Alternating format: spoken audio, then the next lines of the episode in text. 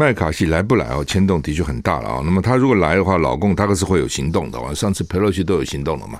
那这是我不没有行动，人家不是骂觉得老共你虎头蛇尾啊？但是呢，有行动，那对台湾好不好？当然不好嘛。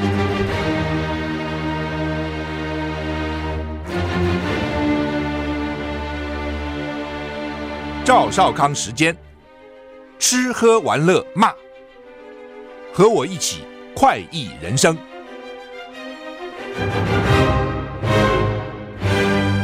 我是赵少康，欢迎你来到赵少康时间的现场。台北股市现在跌二十七点，小跌了哈。那么有机会再由绿转红哈。现在跌了三十六点哈。那台积电跌两块啊，联发科跌一块啊。再看个股，红海跌一毛，跌两毛；力旺跌五块，联电跌三毛。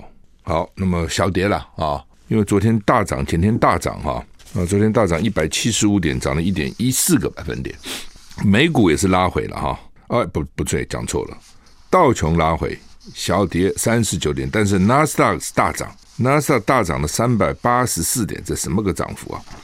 涨三点二五趴。费城半导体呢大涨二点二二趴。所以美股昨天呢高科技类股还是大涨的哈。虽然道琼是小跌哈。那特别可怕的是脸书。脸书昨天涨多少？你知道吗？脸书虽然涨了二十三点二八趴。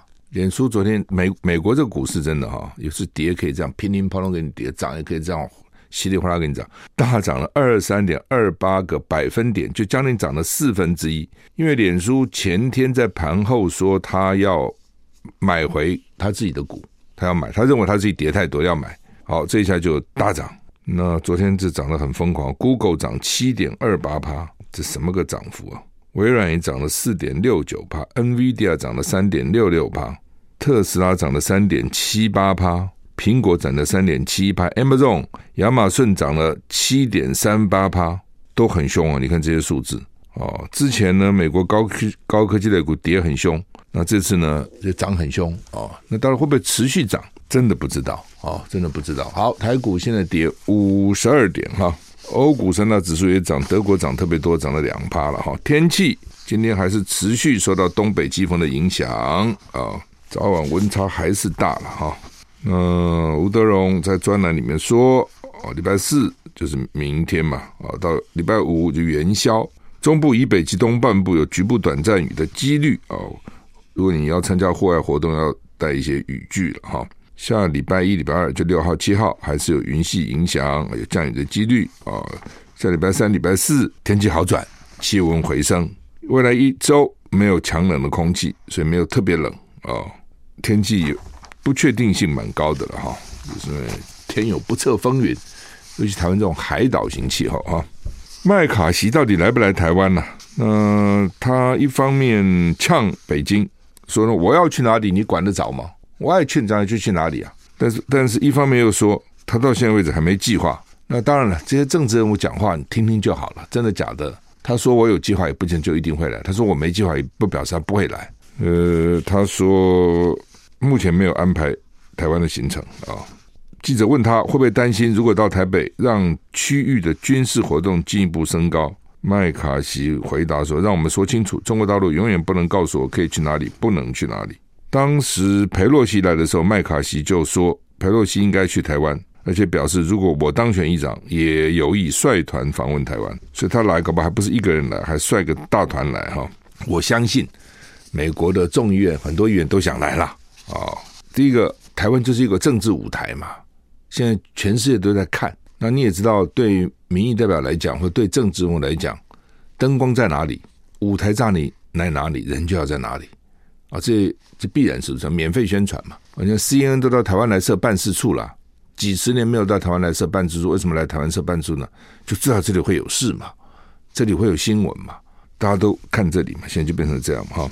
那所以这些政治人物啊，在台湾搭台一定会来的了。麦卡锡可以说了哈，让我们说清楚，中国大陆永远不能告诉我可以去哪里，不能去哪里。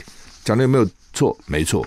事实上呢，他本来爱去哪里就去哪里嘛。但是呢，中国大陆也可以讲，我爱什么时候演习，我就什么时候演习。这是他的权利嘛。那他演下就演了。那台湾当然可以讲了，我要怎么反制，我就是反制也可以，就是反正讲讲话也不花钱，都可以讲嘛。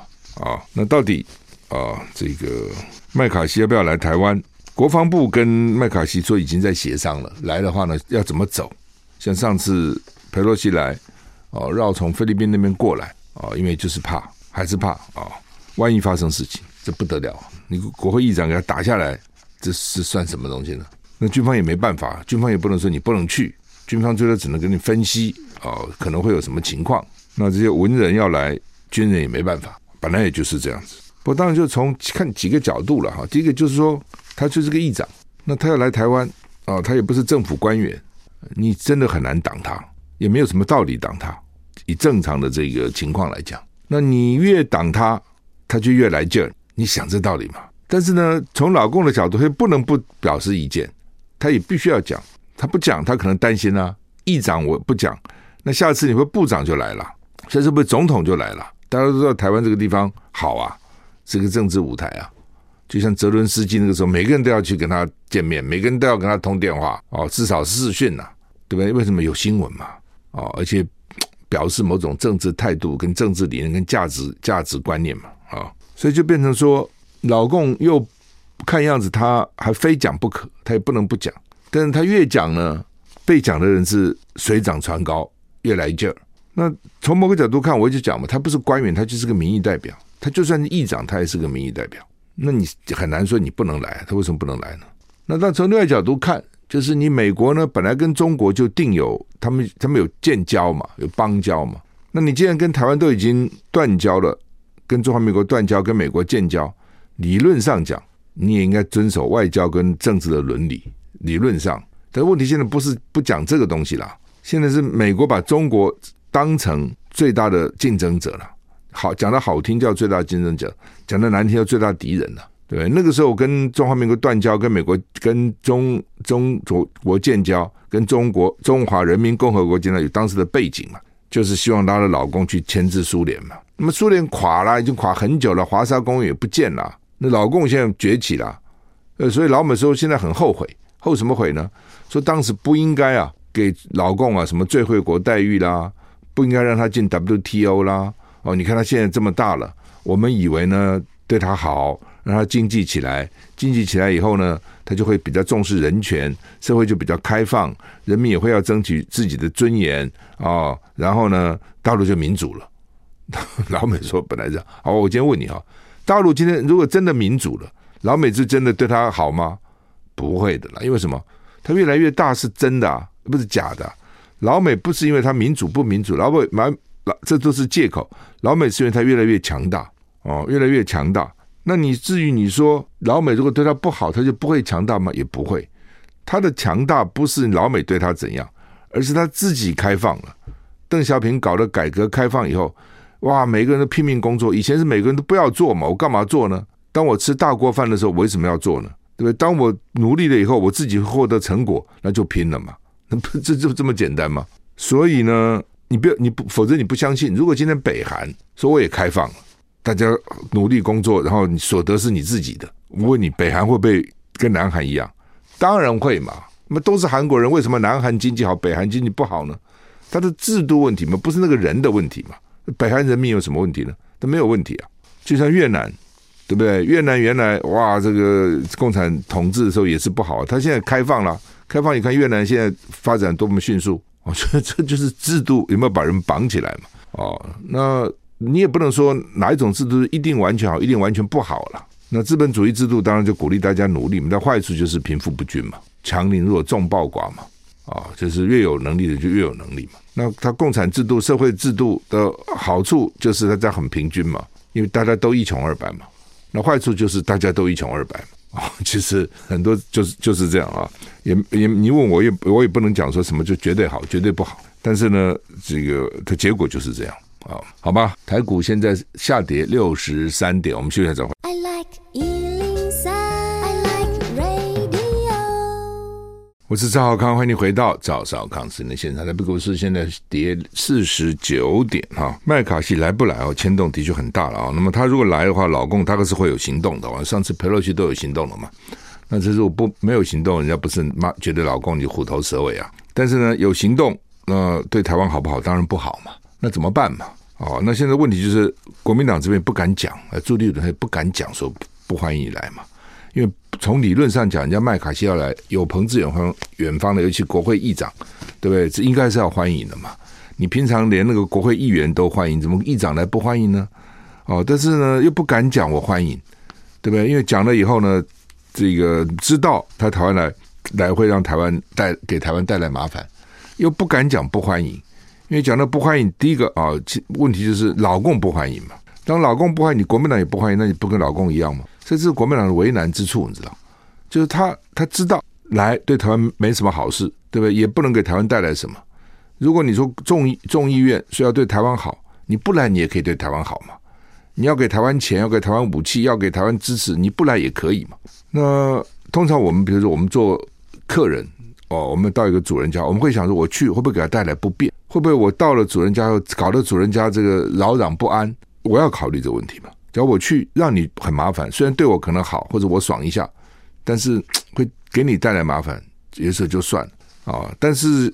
老美会不会这样想？我不知道了啊。我们民主性也不一样，个性也不一样哈。呃，但是不管怎样啊，对，现在民进党当然是欢迎啊。对，那个王定宇都讲我去递邀请函了，所以萧美琴昨天一出入这个麦卡锡办公室，立刻大家说你是不是去邀请他？如果小美琴邀请他，绝对不是昨天，绝对不是第一次了，早就在安排了。我们驻美代表处啊、发帕啦，还有他这些公关公司，早就不知道运作成什么样子。民进党当然是欢迎。呃，那国民党呢，心里知道来不是什么好事，但是呢，也不敢说你不要来，他不敢讲嘛。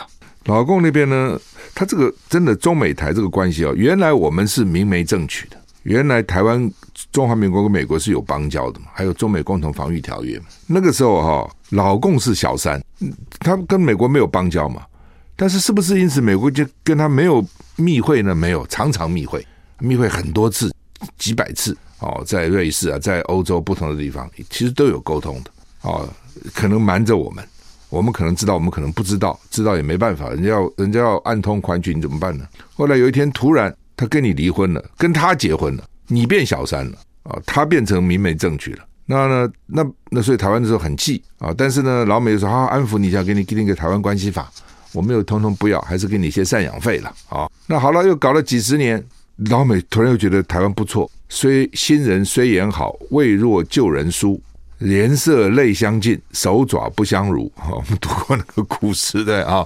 好了，老美觉得哎，这个台湾不错啊，台湾还可以牵制一下老公，老公不如想象那么好啊。所以呢，又又来跟台湾这个眉来眼去哦，然后呢，又这个开始还比较私下这个来往，现在明目张胆了，我公然交到台湾去了。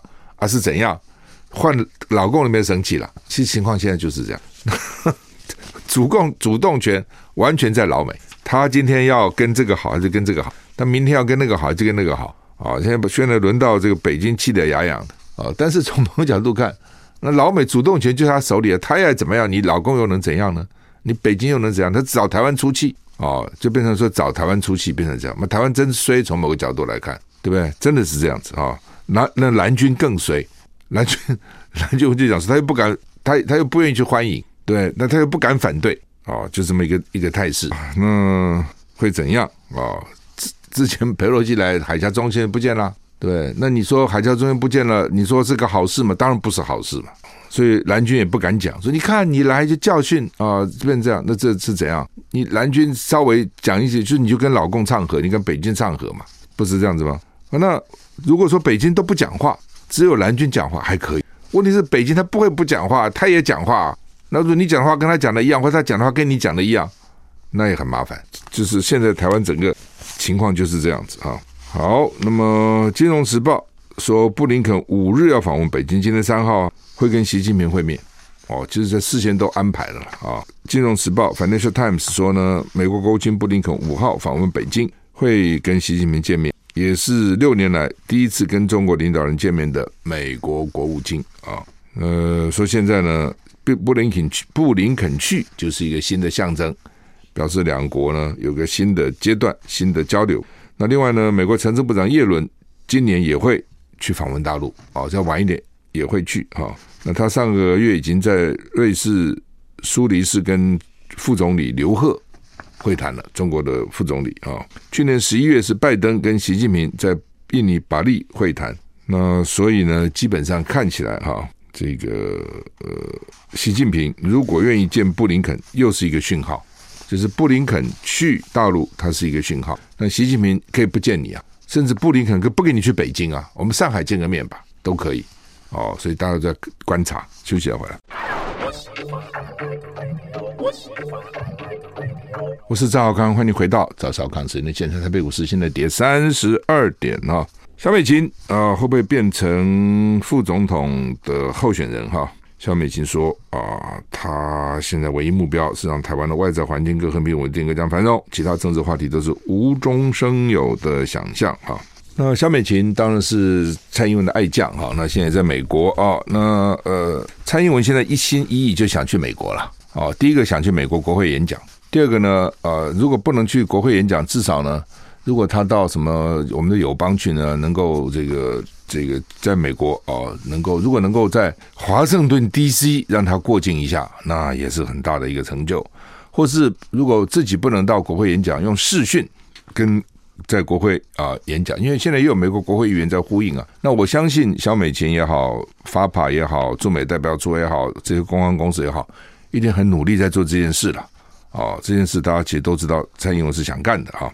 反正现在就是说什么事情啊，让老共生气我就干，越让你生气我越干，因为这个可能一方面增加我自己的政治声望，一方面也可能对我的选情有利了哈。这个东西就是到底有没有利有，当然有时候难讲哈。比如说，哎，就是说。在某种情况下是有利的哦，在某种情况下呢，搞得过头了又是变成不利的哦。比如上次裴洛西来，那老共军演包围台湾，那到底对民进党有利不利？从某个角度看，应该是有利。为什么呢？老公坏嘛，没事围我们干什么？但从另外一角度呢，的确有人开始害怕了，说还真干了哈。那到时候这这真的真的这这现在才围几天？如果到时候给你围上了两个礼拜，那台湾的天然气会不够啊？台湾人心会不会？恐慌啊，他的股市会下跌啊，有些人就会去考虑这个问题。那当然每个人不一样啊，有些人可能更气啊，觉得老公太可恶了，我就要支持民党。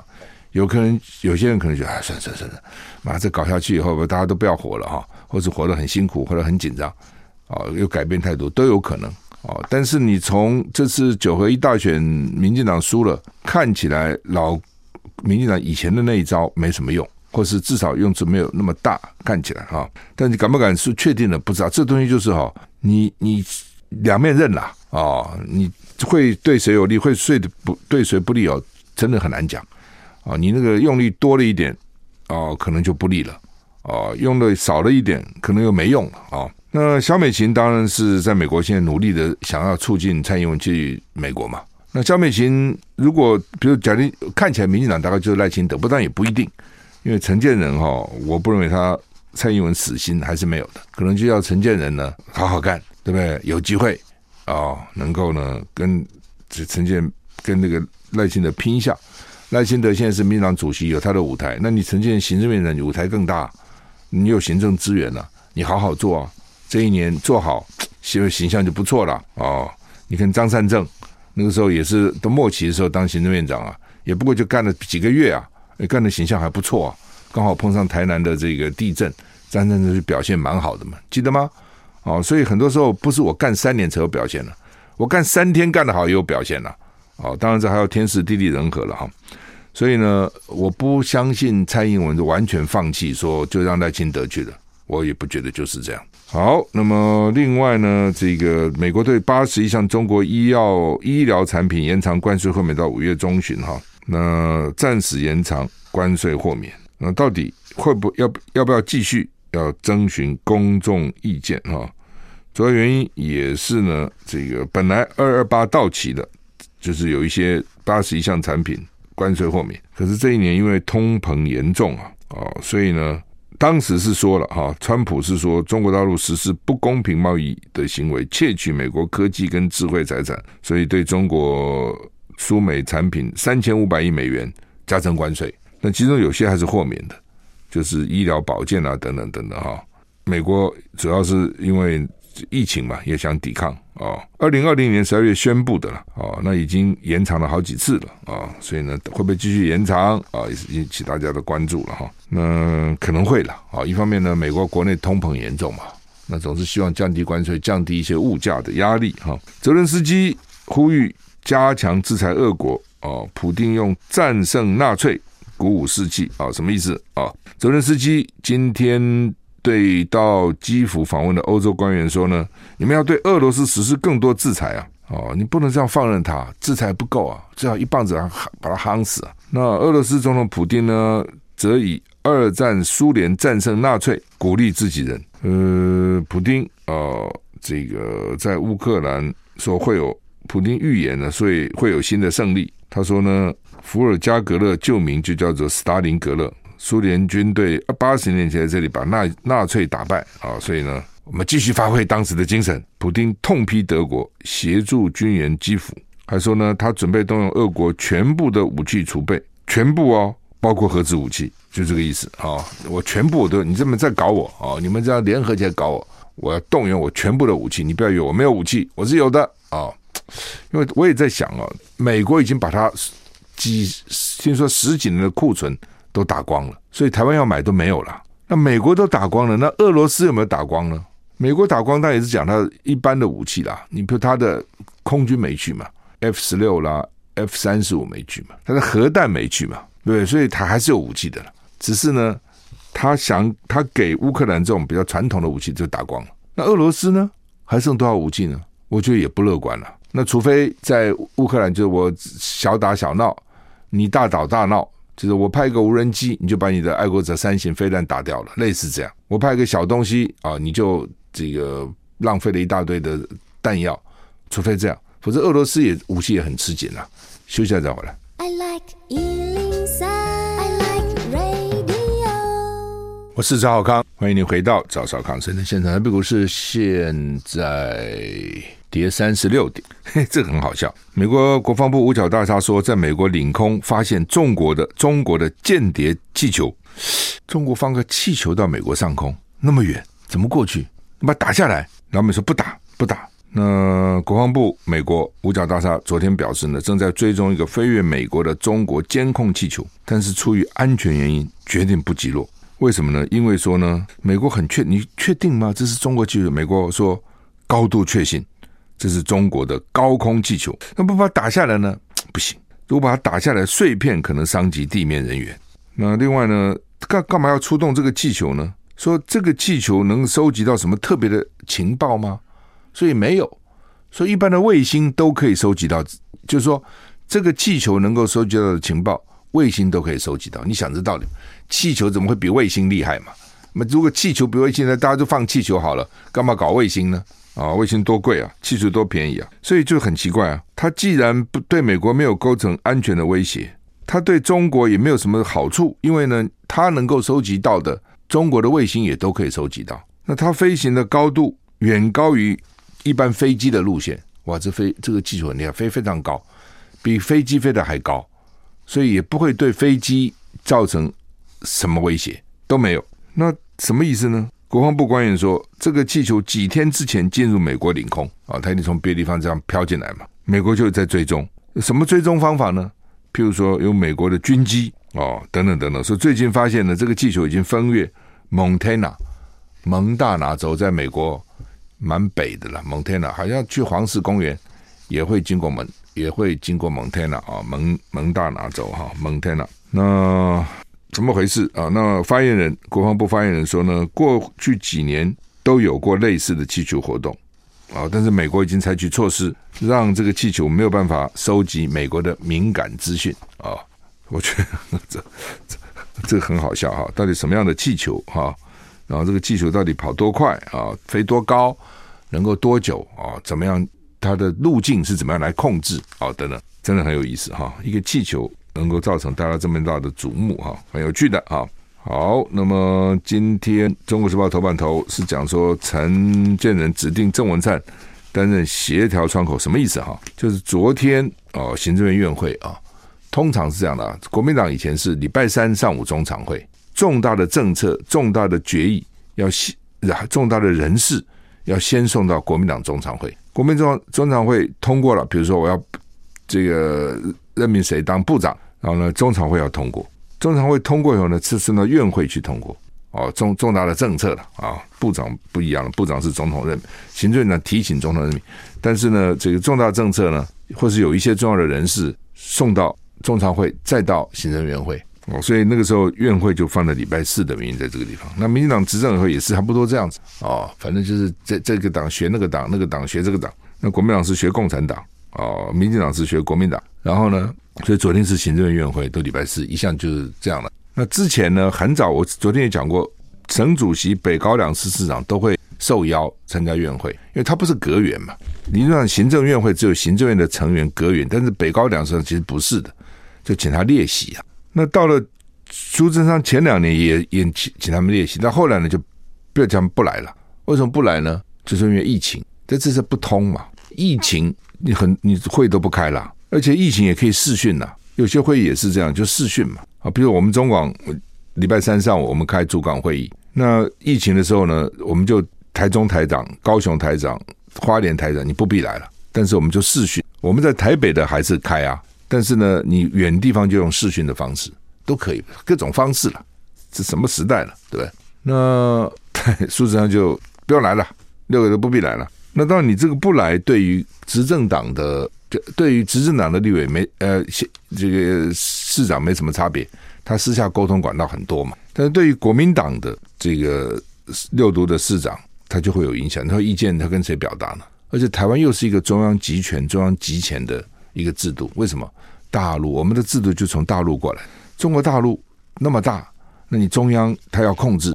到了台湾这么小，所有的东西都是中央控制。这么小个地方哦，然后叠床架屋，所以呢，很多时候地方必须要跟中央来沟通，要钱呐、要人呐、要政策啊，要这个要那个，都都都沟通。那你行政院会都不要他们来两年了。那陈建人呢，昨天就好像欢迎你们来。一副呢，就好像陈建人就蛮对这些县市、对这些直辖市长蛮好的。其实他本来就该来的嘛，几十年来都是来的，只是因为苏贞昌两年不给他来，那现在又来了，好像一副就是哇，这个多大的事情。所以中国时报放在头版头，然后呢，联合报头版头也放了一个他们的相片。所以这就是这样啊，就是说每天做你就不觉得稀奇的了，有一段时间不给你做就很稀奇，不给你做又给你做又变成稀奇。啊、变成这样子，那这时候呢，当地方有很多意见了，特别是财政收支发放法要钱啦，所以郑文灿做窗口是这个意思。我们休息再回来。我是赵少康，欢迎回到赵少康生的现场。联合报头版头讲的是 护海公投了，就是基隆那个四街，记得吗？桃园那个时候三街都是天然气了。哦，那因为基隆哦，他们想那边搞个四街，又搞天然气，那基隆人就很反对啊、哦，就是说会有几八七八万个珊瑚哦都被毁了啊、而且那个地方外木山哦，很多人那边游泳啊、浮潜啊、钓鱼啊等等哈、这样搞这个东西就麻烦了哈、所以呢，大家不不喜欢，觉得那么漂亮一个海，那么搞这个东西哈、这都这全部都是因为蔡英文的这个飞核家园啊，民进党飞核家园搞的全。全台湾大乱，为什么？就是因为核电厂，它一个核电厂啊，不一部机组就发一百万千瓦，两部就两百万千瓦。那你其他那个光电呢，搞死了，这么发那么一点点电，就差很远了啊、那你天然气也是要非常这个大的这个这个发电机啊，才有可能啊，等等啊，你要用非常多的天然气。那天然气呢，因为气体体积很大嘛，固体体积最小，那天然气变不了固体，没办法变成冰，所以它可以变成液体。就是说液化天然气，就这个道理。气怎么怎么液呢？气怎么变成液体呢？加压降温哦，它就变成液体了哦。然后呢，用的时候再把它减压加温，让它膨胀，就变成气体了。嗯，就像水很冷很冷就变成冰，就是固体了嘛，对不对？然后固体加热加热就变成液体了，液体再一次加热就变成水蒸气了嘛。这所以固体、液体、气体它是可以。互相的这个转换的哈，那但是就是你就要储存啊，哦，那储存怎么储存呢？他们就填海造地，所以这地方根本没什么腹地，那只好填海造地。那填海就会破坏海岸线，你想这道理嘛？所以基隆人呢，当然就开始就就要要什么要公投啊等等，那就被中央否决了嘛。给你公投，我给你公投搞个什么？不给你公投，那谢国梁就是说来重新送来，我来批准。你批准到时候会怎样？就中央跟地方当然又吵架了啊！中央觉得你这个不算啊，没有什么强制力啊，那就变成意见的表达，可能就变成这样啊。其实意见表达，某小做个民调就出来了啊，但是公投比较有具体行动嘛。所以，唉，光这个飞核家园就搞死了，把台湾好真的搞死了哈。那怎么办呢？啊，那就是民进党的神主牌啊！中华大学不是说林志坚论文抄袭嘛？林志坚就不服去诉愿，要战清白。蔡英文叫他继续站清白。陈建仁的时候呢，也都护他们。政治的东西就是这样啊，它的可怕就是使人盲目了啊，就只问立场不问是非，就变成这样子。你也很难去讲是非，一讲是非以后哈，你党里面就先反对你了。其实这东西不是光绿蓝的是一样的啊，真的是这样。所以要讲个公道话很难的，因为你如果蓝的讲公道话，蓝里面也有一些人会反对你啊。你怎么替他讲话呢？怎么可以这样呢？为匪为为虎作伥啊，哦，为匪张目啊。同样的绿营，如果有人哦，这个说啊，哎，蓝的这点做的还不错嘛，这个人还不错，那绿的一定公干他。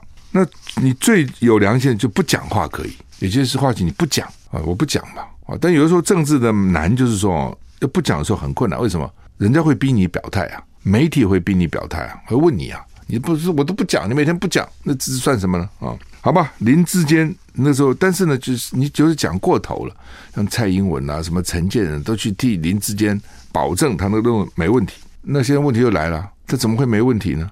他问题大了啊！所以中华大学当时就取消了学位嘛。那他就说我要去诉愿，向教育部诉愿啊。那教育部当然也组成委员会了哈。那教育部就说哦，这个驳回他诉愿，就是你就是抄的啦。所以驳回的意思是中华大学的判定是正确的。说呢，这个林志坚在中华大学学伦审议会口头答询，台大要他去，他没去，觉得台大比较可怕。中华大学他去了，他可能觉得说，第一个他他当过新竹市长啊，中华大学在新竹啊，所以至少客气一点吧。哦，他去了，结果中华大学都讲说，他没有办法明确回答论文研究方式中的数学模式、方程式来源及内容，所以学校就认为说呢，他这个论文要用复杂统计的期末报告哦，由他写的哈、哦，觉得是有问题的，就就说这不是你自己写的。知道这意思吗？就你现在论文，比如说我引用一些数学什么统计一些方法，那你来开会就问你，哎，你这个数学这什么意思？我讲不出来，他怎么讲成？可能他抄来的嘛？那抄来的，你叫我怎么解释嘞？我根本不懂嘛。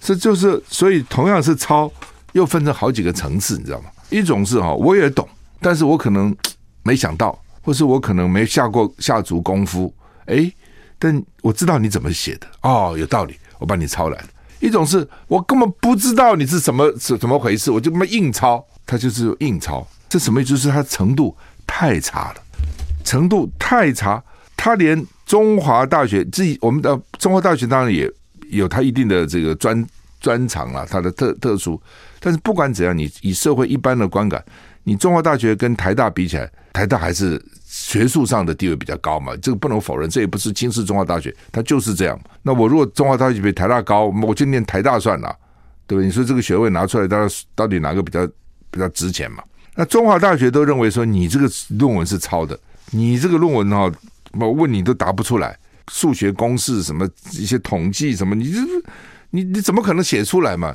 你根本不知道你你你这个什么道理，你怎么写呢？就这个意思了。那所以我想台大就更不用讲了。对不对？那那个是陈明通还说是这还替林志坚讲话，对不对？那就是就是乱来，你知道？有有很多事情，我就觉得说，你程度到什么地步，你就是这样子。那个时候林志坚勉强去混一个中华大学的硕士，也就算了，因为中华大学嘛，大家也不惧不为已甚了，就是说就算了。就像一个人只要拿了哈佛的这个博士，大家就会看到说，哦，这个哈佛博士一定程度很高。哎，结果怎么程度这么低啊？怎么讲出这样的话？怎么这样的能力啊？哦，大家就会质疑，所以他这他这这里哈佛博士怎么拿的啊？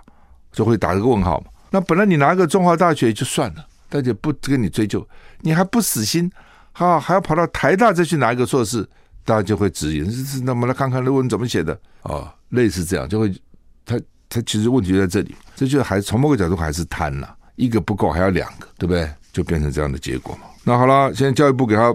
驳回了，他可以再诉愿呢？去哪里呢？打行政诉讼，到台北高等行政法院打，然后还可以到最高行政法院打，还可以再搞的了。哦，只是说，只是每一次都自取其辱而已了。哦，其实这也打脸了民进党，也打脸了蔡英文，也打脸了郑云鹏，也打脸了陈明通。好吧，今天礼拜五，祝大家一个愉快的周末。